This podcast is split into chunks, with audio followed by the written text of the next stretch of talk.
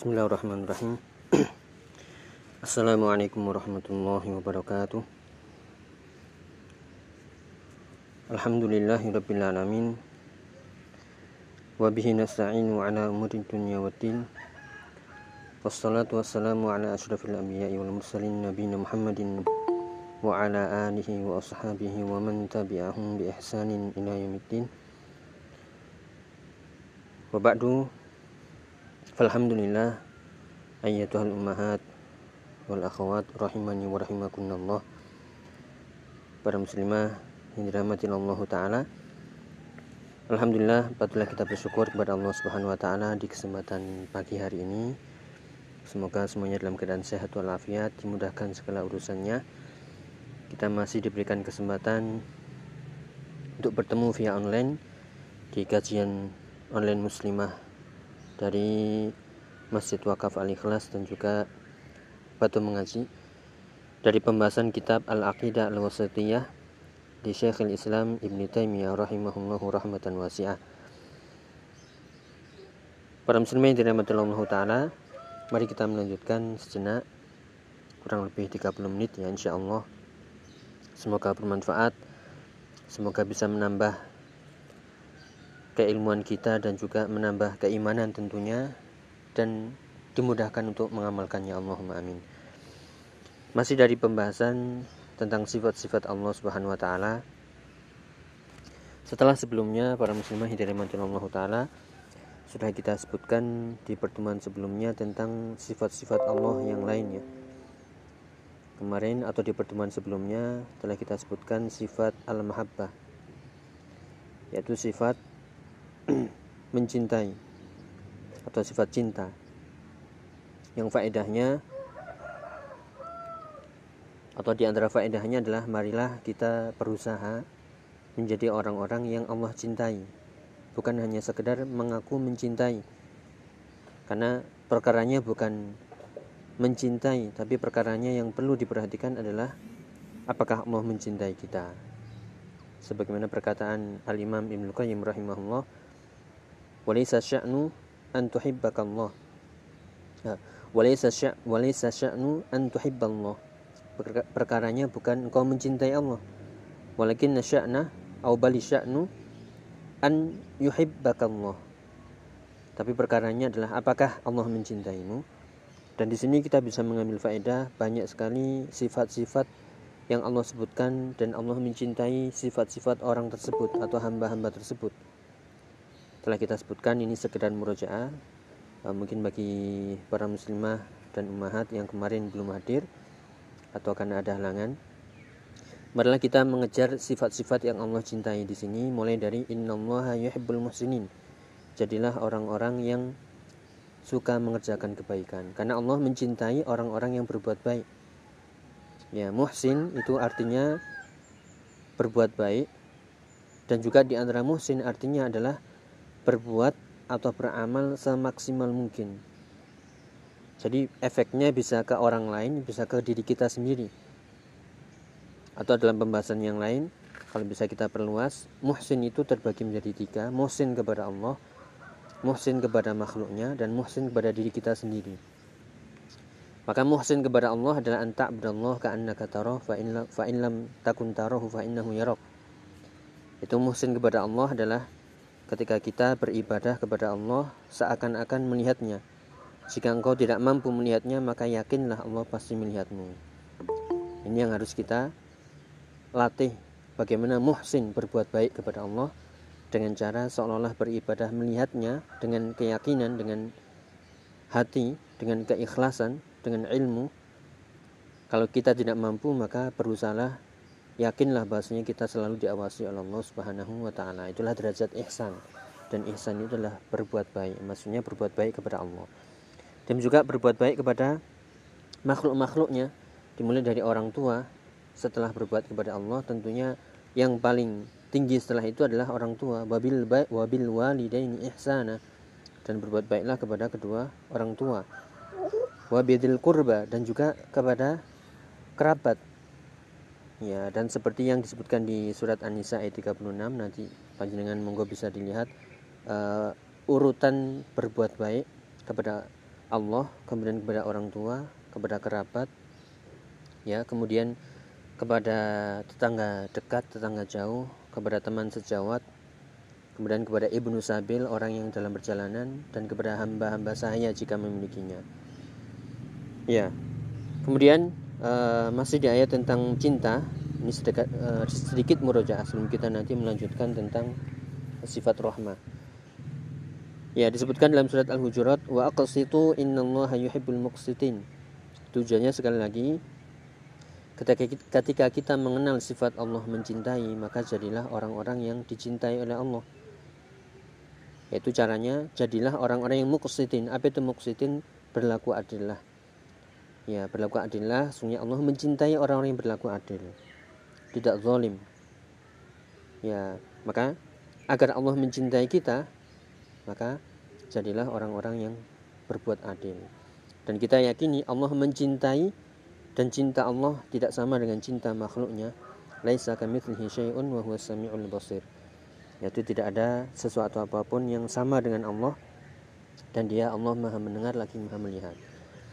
Ya, jadi Allah memiliki sifat mencintai. Ini bagian dari iman kepada Allah, bagian daripada tauhid, bagian daripada akidah karena dalam akidah wasitiyah ini akan kita pelajari berbagai macam dalil-dalil yang menunjukkan bahwasanya Allah memiliki sifat-sifat yang patut kita pelajari dan itu semakin membuat kita mengenal Allah Subhanahu wa taala. Sering kita ulang-ulang eh, man arafallah Allahu yuhibbuhu la, la mahalah fi makna. Siapa yang mengenal Allah pasti Allah mencintainya. Kenapa? Karena kita mengenal Allah dengan sifat-sifatnya, ya dengan nama-namanya. Siapa yang mengenal pasti Allah mencintai. Sebagaimana pepatah mengatakan siapa yang tak kenal maka tak sayang. Itu pepatah ya. Ini pepatah untuk uh, antara manusia yang nggak kenal ya nggak akan nggak akan sayang, nggak akan dekat. Juga kita dengan Allah walillahil a'la dan Allah memiliki sifat yang lebih tinggi yaitu kita mencoba mengenal Allah dengan nama-nama dan sifatnya yang di ditunjukkan atau disebutkan dalam Al-Quran atau melalui lisan Rasulnya Shallallahu. Itu tadi berbuat adil. Kemudian Allah juga mencintai orang yang bertakwa. Yaitu famastaqamu lakum fastaqimu lahum innallaha yuhibbul eh, muttaqin. Jika mereka orang-orang musyrik bersikap baik kepadamu, maka berbuat baiklah. Jika mereka konsekuen dalam perjanjian, mereka amanah, maka berlaku amanahlah berlaku amanahlah kepada mereka. Ini dalam urusan muamalah perjanjian. Meskipun mereka orang kufar orang musyrik kalau mereka amanah jujur ya silahkan kita balas sesuai dengan kebaikan mereka. Tidak kita membalas dengan keburukan karena mereka orang-orang kafir ya yang dimaksud berbuat keburukan adalah ketika mereka berbuat keburukan mencela agama yang menghina bahkan memerangi kita ya kita balas sesuai apa yang mereka ya mereka lakukan Adapun jika mereka baik, maka berbuat baiklah karena Allah menyukai orang-orang yang bertakwa. Innallaha yuhibbul muttaqin. Demikian juga di ayat yang lain masih tentang cinta Allah kepada hamba-hambanya. Innallaha yuhibbut tawwabina wa yuhibbul mutatahhirin. Sebenarnya Allah mencintai orang-orang yang bertaubat, yang suka bertaubat dan orang-orang yang orang-orang yang suka membersihkan diri mereka. Maka jadilah orang yang suka bertaubat. Artinya Eh, sedikit-sedikit taubat. Artinya selalu uh, muhasabah diri. Sekecil apa pun dosa yang kita lakukan harus kita istighfar, kita taubat kepada Allah. Jika itu hubungannya dengan Allah ya kita istighfar, berbanyak istighfar. Jika itu kaitannya dengan manusia maka kita meminta maaf, meminta keridhaannya. Kita kembalikan haknya dan seterusnya. Wa yuhibbul mutatahhirin dan mencintai orang-orang yang berbuat atau menjaga diri mereka baik secara zahir dan batin baik secara fisik hissi ataupun maknawi secara hissi maksudnya adalah menjaga diri dari najis kotoran uh, hadas tapi secara maknawi adalah menjaga diri dari kesyirikan dari kemunafikan dari kekufuran dari kemaksiatan dan seterusnya maka jadilah orang-orang yang Allah cintai karena Allah memiliki sifat mencintai dan Sekali lagi, cinta Allah tidak sama dengan cinta makhluknya. Cinta Allah adalah cinta yang sempurna, yang memberikan pelindungan, memberikan pertolongan, yaitu menjadi kekasih Allah atau waliullah yang Allah cintai. Demi juga uh, ayat-ayat yang lain di sini disebutkan uh, fasaufa ya'tillahu biqaumin yuhibbuhum wa yuhibbuna kalau Allah akan mendatangkan kaum yang mencintai mereka yang Allah Allah mencintai mereka dan mereka mencintai Allah. Ya, ini uh, di ayat surat Al-Maidah ayat 54 yang menunjukkan Allah memiliki sifat cinta. Ya, bisa jadi saat ini kita mungkin ya, tapi kita tidak berharap seperti itu. Semoga kita termasuk golongan orang-orang atau generasi yang Allah mencintai. Generasi itu dan kita pun mencintai Allah Subhanahu wa taala. Jika tidak, maka Allah akan ganti dengan mudahnya. Atau dalam faedah yang lain uh, jika kita nggak mau menolong agama Allah saat ini ketika kita hidup saat ini maka dengan mudahnya Allah akan matikan Allah akan binasakan generasi kita. Kemudian Allah akan datangkan generasi lain yang lebih cinta kepada Allah dan Allah cinta kepada mereka makanya uh, intan surullah surkum jika kalian mau menolong agama Allah pasti Allah akan menolong menolong kalian wa yuthabbit aqdamakum dan meneguhkan posisi kalian, kedudukan kalian. Yaitu dengan syarat kalau kita mau. Tapi jika kita tidak mau, Allah pun tidak rugi, Allah pun tidak kekurangan kekuasaannya sedikit pun. Kekurangan ataupun e, berkurang kekuasaannya, kemuliaannya sedikit pun. Karena dengan mudahnya Allah mengganti generasi kemudian diganti generasi yang lain. Maka tinggal kita mau berperan saat ini atau tidak, itu adalah kembali kepada diri kita masing-masing. Demikian juga masih uh, masalah cinta yaitu Allah memiliki sifat cinta innallaha yuhibbul ladzina yuqatiluna fi sabilihi saffa ka'annahum bunyanun marsus. Surat Saf ayat 4. Sesungguhnya Allah mencintai orang-orang yang berperang di jalannya dalam keadaan soffan wahida dalam keadaan uh, soft soft atau soft yang bersatu ya. Ka'annahum bunyanun marsus. Softnya kuat, rapat dan bangunannya kokoh, bentengnya kokoh. Atau digambarkan dengan Allah mencintai orang-orang yang satu kalimat, satu uh, satu visi misi ya, satu tujuan. Karena untuk memerangi musuh-musuh Allah dibutuhkan yaitu persatuan. Ya, persatuan visi misi, kemudian uh, kesamaan baik dari sisi akidah, kemudian akhlaknya dan seterusnya. Nah, artinya Allah mencintai orang-orang yang bersatu padu dalam satu barisan yang kokoh, kuat dan mereka berperang di jalan di jalan Allah Subhanahu wa taala. Maka agar Allah mencintai kita, jadilah orang-orang yang ya suka bersatu, tidak tidak menjadi orang yang suka berselisih, suka mengkotakkan diri, suka memisahkan diri. Karena kita adalah ahlu sunnah wal jamaah orang yang berpegang dengan sunnah dan berpegang teguh dengan jamaah kaum muslimin. Selama itu kaum muslimin ya kita bersatu padu. Ya adapun dari sisi manhaj ya ada kadang yang saudara-saudara kita belum mengenal. Tetap kita mencintai mereka tapi kecintaan kita berkurang. Akan tapi ketika kita mengenal saudara kita sesama manhaj sudah mengenal akidah yang sama pemahamannya sama ini lebih kita cintai daripada orang-orang yang mungkin belum mengenal akidah yang benar, manhaj yang benar.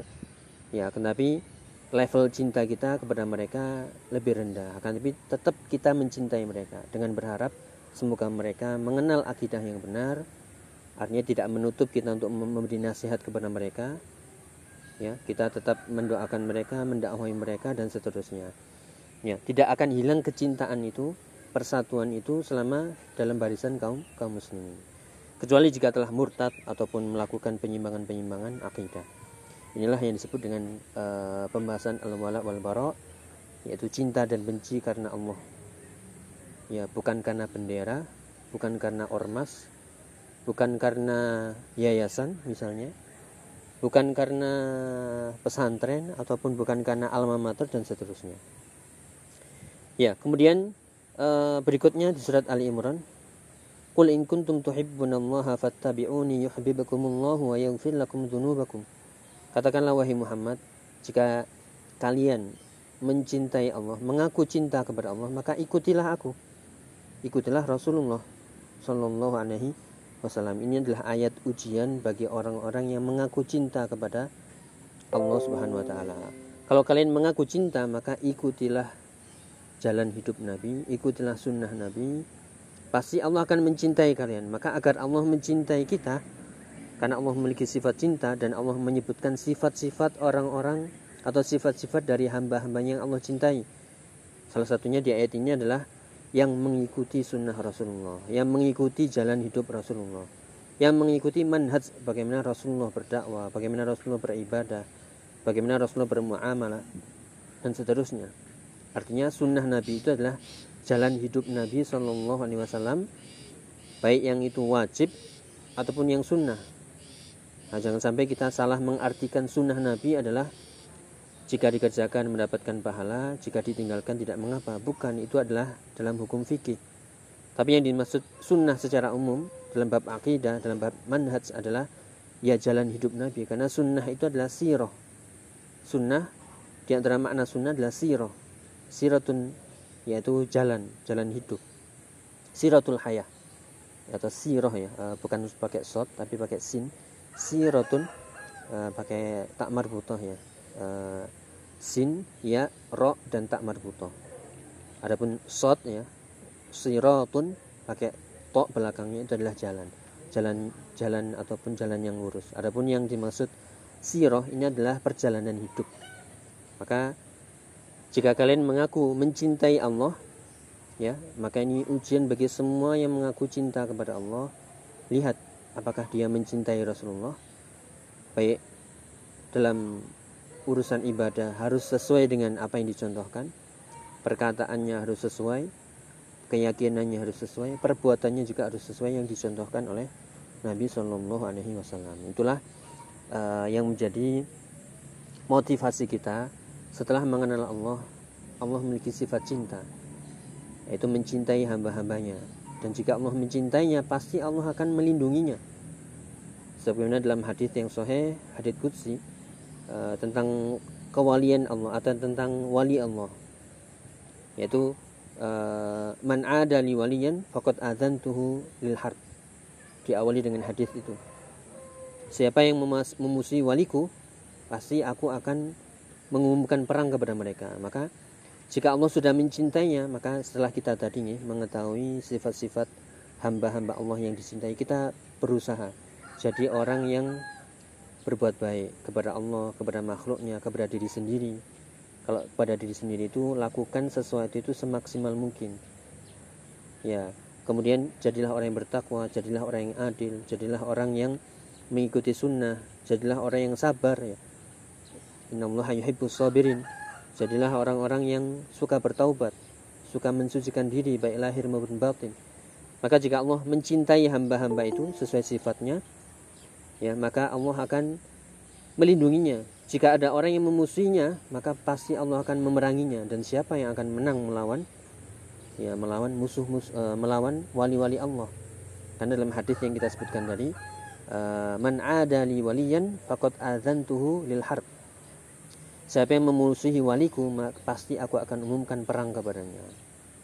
Ya siapa akan menang melawan ya melawan Allah Subhanahu wa taala? Maka inilah keutamaan menjadi orang-orang yang Allah cintai. Dan itu yang kita maksudkan dari Allah memiliki sifat cinta dan cinta Allah tidak sama dengan cinta makhluk. Ya jika Allah mencintai maka Allah akan menolongnya melindunginya. Bahkan dalam melanjutan hadis tadi uh, ida ida ahbabtuhu ya jika aku uh, lanjutannya secara maknanya setelah lanjutan uh, hadis tadi yaitu kita sebutkan man ada li waliyan faqad adzantuhu lil harb. Siapa yang memusuhi waliku pasti aku akan umumkan perang kepadanya. Kemudian lanjutannya hadis itu tadi e, tidaklah seorang hamba mendekatkan diri kepadaku dengan amalan yang wajib sampai aku mencintainya kemudian mendekatkan lagi dengan amalan-amalan sunnah atau kita ulangi tidaklah sesuatu yang paling Allah cintai dari seorang hamba kecuali dia melakukan yang wajib. Ya. Kemudian agar Allah lebih cinta kepada kita yaitu senantiasa melakukan amalan-amalan yang disunahkan. Semua yang sunnah ini baru masuk di pembahasan fikih. Itu amalan-amalan yang sunnah. Ya adapun kalau sunnah Nabi secara umum, secara akidah, secara manhaj itu adalah jalan hidup seluruhnya. Adapun jika itu berbicara amalan, maka bisa jadi itu masuk dalam pembahasan fikih yaitu yang jika dikerjakan mendapatkan pahala jika tidak dikerjakan tidak mengapa ya kembali ke hadis tadi eh, senantiasa hambaku mendekatkan diri kepadaku dengan amalan sunnah sampai aku mencintainya jika aku mencintainya maka aku akan menjadi pendengarannya ketika mendengar menjadi penglihatannya ketika melihat menjadi tangannya ketika memegang menyentuh menjadi kakinya ketika dia melangkah. Ini keutamaan wali Allah yang Allah cintai. Syaratnya yaitu tadi beriman bertakwa kemudian uh, kita pelajari hamba-hamba yang Allah cintai melalui ayat-ayat tadi ayat-ayat cinta. Ayat-ayat yang berhubungan dengan cinta Allah kepada hamba-hambanya. Ya itu tadi keutamaan wali Allah bahkan lanjutannya hadis itu uh, jika hambaku yaitu kekasihku wali Allah meminta pasti aku, akan mengabulkannya. Jika waliku atau kekasihku hambaku uh, meminta perlindungan pasti aku akan melindungi melindunginya. Itu dari hadis kutsi yang uh, bisa nanti uh, ya tentang hadis wali Allah lafadznya depannya itu adalah man adali waliyan faqad adzantuhu lil har artinya uh, sedikit panjang ya. Siapa yang memusuhi waliku pasti aku akan mengumumkan perang kepadanya dan terus sampai akhir. Itu tentang keutamaan wali wali Allah itu orang-orang yang Allah cintai. Itu faedah dari uh, mempelajari sifat Allah yaitu mencintai. Yang di antara faedahnya kita ulangi lagi uh, berarti kita harus menjadi orang-orang yang Allah cintai kan Allah memiliki sifat cinta dan cinta Allah tidak sama dengan cinta makhluknya kemudian cinta Allah berarti Allah melindunginya memenuhi kebutuhannya mengurusi urusannya ya kemudian mengabulkan permohonannya dan seterusnya. Baik, uh, para muslimah yang dirahmati Allah taala, uh, kemudian sedikit di sini ada sifat uh, ada mungkin beda cetakan ya. Ada yang uh, sifat ridho terlebih dahulu. Ini masih pembahasan tentang sifat. Karena di Al-Aqidah Al-Wasitiyah ini kita lebih digiring untuk mengenal Allah melalui nama-nama dan sifatnya. Selain dari akidah atau dari tauhid uluhiyah, ada tauhid rububiyah, juga ada tauhid asma wa sifat. Karena ini bagian dari iman kepada Allah. Ya, uh, ini mungkin yang di sini yaitu sifat ridho terlebih, terlebih dahulu. Tapi dalam kitab yang lain, cetakan yang lainnya, uh, tapi tidak ada tidak ada masalah. Uh, langsung ke sifat rahmat, sifat rahmat Ya. Adapun sifat ridho ah, nanti digabungkan dengan sifat kebalikannya. Allah memiliki sifat ridho, tapi juga Allah memiliki sifat murka. Nah ini, ini nanti kita pelajari Allah memiliki sifat yang positif ya bahasa kita ya. Nah, tapi Allah juga memiliki sifat murka. Akan tapi ya kita memuji Allah dengan sifat positifnya, sikap yang baik. Ya jangan sampai kita memohon kepada Allah ya Allah engkau yang maha pemarah nah ini nggak boleh tapi ya Allah engkau, engkau lah yang maha mencintai yang maha ridho meridhoi yang maha memberi rezeki meskipun semuanya itu adalah sifat-sifat Allah Allah yang mengurusi Allah yang memberi Allah yang menolak. Ya Allah yang menghidupkan Allah yang mematikan.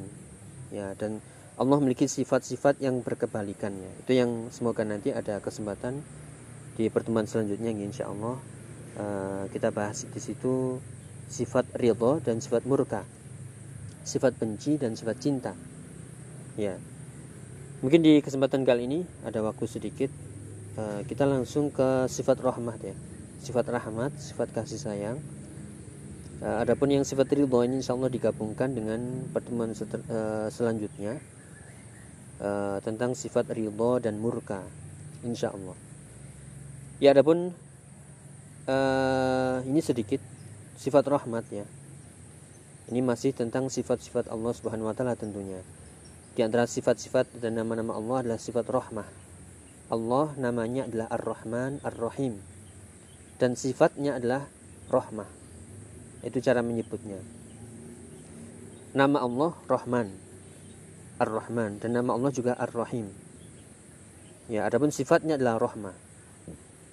Ya, ini tidak bisa kita pelajari atau memahaminya kecuali kalau kita sedikit belajar bahasa Arab ya e, maksudnya itu ada namanya isim fa'il ya ada namanya masdar nah, semoga ya panjenengan semuanya dimudahkan uh, minimal mencoba lah uh, belajar bahasa Arab karena itu kunci-kunci ilmu. Uh, para ulama mengatakan ya miftahul miftahul Islam al-lughatul arabiyah kunci dari Islam itu ya belajar bahasa Arab. Kalau kita nggak belajar bahasa Arab kunci-kuncinya nggak dapat. Ya bagaimana kita mau membuka apa yang di agama ini kalau kuncinya saja kita nggak nggak memilikinya. Ya akan tapi kita berusaha semaksimal, semaksimal mungkin dicoba pelan-pelan ya. Uh, entah itu belajar online ataupun belajar privat ataupun dengan usaha. Pokoknya ada usaha untuk uh, mempelajari bahasa Arab. Ya jadi cara me menyebut nama-nama dan sifat adalah kalau nama itu melalui isim fa'ilnya ya. Isim fa'il atau nama sifat. Ya seperti Rahman itu nama sifat atau isim sifat ya Rahman Rahim Ghafur kemudian uh, Malik ya itu semuanya adalah dari isim-isim fa'il kalau dalam bahasa Arab atau kita terjemahkan mudahnya itu uh, kata pelaku ya pelaku yang yang melakukan sebuah perbuatan atau suatu perbuatan. Adapun sifat Allah itu diambil dari masdarnya. Masdarnya itu asal muasal kata. Ya, semoga nanti ada kesempatan ya membahasnya. Uh, yang intinya sekali lagi coba kita lihat di ayat-ayat ini yang kita kasih warna merah. Ya di sini ada yang menyebutnya dengan nama, ya ada yang menyebutnya dengan sifat. Nah, berarti kita harus meyakini bahwasanya inilah akidah kita Allah memiliki nama dan sifat ya coba kita buktikan di sini Bismillahirrahmanirrahim ya Bismillahirrahmanirrahim ini ayat ya e, karena dalam pembahasan tafsir Bismillahirrahmanirrahim itu bukan sebuah ayat yang tergabung dalam setiap surat kecuali di surat An-Naml ayat 30 ini. Seperti surat Al-Fatihah, Al-Baqarah, Ali Imran, kan semuanya dimulai dengan bismillah. Tapi apakah bismillah bagian dari surat Al-Fatihah, bagian dari surat Ali Imran, bagian dari surat uh, Al-Baqarah dan seterusnya? Itu dikatakan tidak. Ya, kecuali yang masuk di surat An-Naml karena dia letaknya bukan di depan ya. Makanya bismillah ini sebenarnya adalah uh, yaitu ayat terpisah atau bukan bagian dari surat tapi dia pembuka dari setiap surat ada yang mengatakan itu bagian dari surat ada yang mengatakan tidak. Akan tapi yang benar uh, itu bukan bagian dari surat ya. Tapi hanyalah pembuka. Kecuali yang ada di surat An-Naml itu ayat asli. Makanya ditulis ayat An-Naml atau ayat 30 dari surat An-Naml. Ya, adapun surat Al-Baro'ah atau surat At-Taubah itu tidak ada bismillahnya, tidak ada basmalahnya. Ya, kita lanjutkan sedikit. Uh, firman Allah Ta'ala Bismillahirrahmanirrahim. Ini menunjukkan nama. Yaitu nama Allah Ar-Rahman. Kemudian di surat Ghafir ayat 7. Rabbana wasi'ta, wasi'ta kulla syai'in rahmatan wa ilma. Nah, yang kita kasih warna merah ini, ini bukan pakai isim fa'il atau isim sifah, tapi pakai masdar Nah, ini menunjukkan sifat. Ya, menunjukkan sifat bukan nama. Kalau Ar-Rahman itu nama. Nah, kita sebutkan lagi ayat di bawahnya. Wa kana bil mu'minina rahima.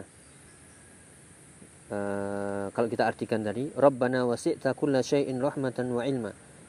Wahai Rabb kami, sungguhnya rahmatmu dan ilmumu itu meliputi segala sesuatu. Kemudian wakana bil mu'minina rahima dan Allah dengan orang yang mukmin itu sangat mengasihani, sangat menyayangi. Ini rahim ini dari nama ya isim sifat. Ya, dari nama ya. Berarti ini kita ambil uh, faedah bahwasanya Allah memiliki nama. Ya, kalau yang rahmah itu Allah memiliki sifat rahmat. Kalau Rahman, Rahim itu Allah memiliki nama Rahman dan Rahim. Ya, kemudian kata rabbukum ala nafsihir rahmah. Allah telah mewajibkan atas kalian atas dirinya bahwasanya Allah memiliki sifat rahmat kepada kalian. Ya. nah ini kita bisa melihatnya nih ada ar-rahman ada ar-rahim ada rahmah lagi. Kemudian bawahnya lagi wallahu wallahu wa huwal rahim. Di surat Yunus ayat 107 dan dialah Allah yang maha pengampun lagi maha penyayang. Nah, ini nama Allah. Ya kemudian ada lagi uh, Fallahu khairun hafizah wa huwa arhamur rahimin yaitu Allah uh, yang yang maha baik dan atau sebaik-baik yang melindungi, yang menjaga dan dialah Allah yang maha pengasih. Ya di antara uh, yang mengasihi, tidak ada yang lebih mengasihi, menyayangi daripada Allah Subhanahu wa taala. Ini pembuka nih pembahasan kali ini. Insya Allah kita lanjutkan di pertemuan berikutnya. Nah, yang intinya uh, untuk memahami nama dan sifat itu, kalau nama itu diambil dari isim fa'il atau isim sifat ya. Adapun sifat ya itu diambil dari masdarnya. Ini memang agak susah untuk di mengerti kecuali bagi yang belajar bahasa Arab. Kemudian sebagai penutup juga uh, setiap nama itu mengandung sifat, tapi tidak setiap sifat mengandung nama. Itu kaidah dalam asma wa sifat. Setiap nama Allah pasti ada sifatnya Misalnya Ar-Rahman itu nama Allah sifatnya rahmah karena ada masdarnya. Ya. Nama Allah Alim sifatnya adalah ilmu karena masdarnya. Masdar itu asal katanya. Asal muasal kata, sumber katanya itu dari kata al-ilmu. Nah, berarti Allah Maha mengetahui atau nama Allah Al-Alim sifatnya adalah mengetahui. Allah namanya Al-Basir atau As-Sami' Maha mendengar sifatnya adalah mendengar as-sam'u dan begitu seterusnya. Jadi setiap nama mengandung sifat tapi tidak setiap sifat mengandung nama. Nah, seperti yang kita isyaratkan tadi, Allah memiliki nama uh, misalnya Ar-Rahman itu berarti sifatnya mengasihi, merahmati. Ya, tapi tidak setiap sifat itu mengandung nama. Seperti sifat Allah tadi yang kita sebutkan murka. Ya, sifat Allah murka Allah murka Allah benci. Ya karena itu bagian dari sifat Allah. Tapi tidak setiap sifat ini kemudian kita ambil nama misalnya marah ya itu wallahu yaghdab misalnya. Uh, Allah misalnya di ayat ya Allah Allah marah. Itu sifat. Tapi apakah boleh kita menyebut ya Allah ya ghadib ya Allah yang maha pemarah nah ini ya tidak diperkenankan tidak di uh, disyariatkan seperti itu. Makanya nanti semoga ada lanjutannya kaidah tentang setiap nama mengandung sifat tapi tidak setiap sifat mengandung nama. Itu dari kaidah asma wa sifat. Oke, sebagai penutup uh, sekali lagi kita masih membahas tentang nama dan sifat Allah. Yang kali ini sifat rahmah, sifat kasih sayang, yang kasih kasih sayang Allah itu meliputi segala sesuatu ya, baik yang bersifat umum luas seluruh makhluknya yang beriman yang kufur yang munafik yang fasik yang ahli taat atau maksiat semuanya Allah kasihi semua Allah kasih sayangi semua Allah berikan rahmatnya ya sesuai dengan keadilannya. Akan tapi yang kita kejar sebagai orang yang beriman adalah kasih sayang Allah yang bersifat khusus. Untuk orang yang beriman saja berupa ketenangan berupa kebahagiaan di dunia dan di akhirat berupa ilmu berupa ibadah nikmatnya ibadah itu yang dinamakan kasih sayang Allah rahmat Allah secara khusus. Makanya ar-Rahman itu adalah kasih sayang Allah yang luas meliputi seluruh makhluk ya. Adapun ar-Rahim itu adalah kasih sayang Allah yang khusus hanya untuk orang-orang yang beriman saja. Semoga Allah menjadikan kita menjadi hamba-hamba yang Allah kasih sayangi Allah rahmati dengan kasih sayang khusus yaitu berupa keimanan, ibadah, lezatnya mengenal Allah, ketenangan hati dan lebih-lebihnya adalah ketenangan di dunia dan juga di di akhirat. Allahumma amin. Wallahu taala misawab. Kurang lebihnya mohon maaf. Uh, semoga bermanfaat. Insyaallah kita lanjutkan pada pertemuan berikutnya uh, masih dari pembahasan al-aqidah wasitiyah. Al-aqidah al-wasitiyah dari pembahasan nama-nama dan sifat Allah Subhanahu wa taala. Mungkin itu yang bisa kita bahas. Uh, monggo nanti jika ada pertanyaan uh, bisa di grup nih uh, bisa di grup bisa disampaikan di grup WA eh, nanti uh, bisa disampaikan Oke, wallahu taala bisawab. Uh, kita akhiri subhanakallahumma bihamdika asyhadu an la ilaha illa anta astaghfiruka wa atubu ilaik. Wassalamualaikum warahmatullahi wabarakatuh.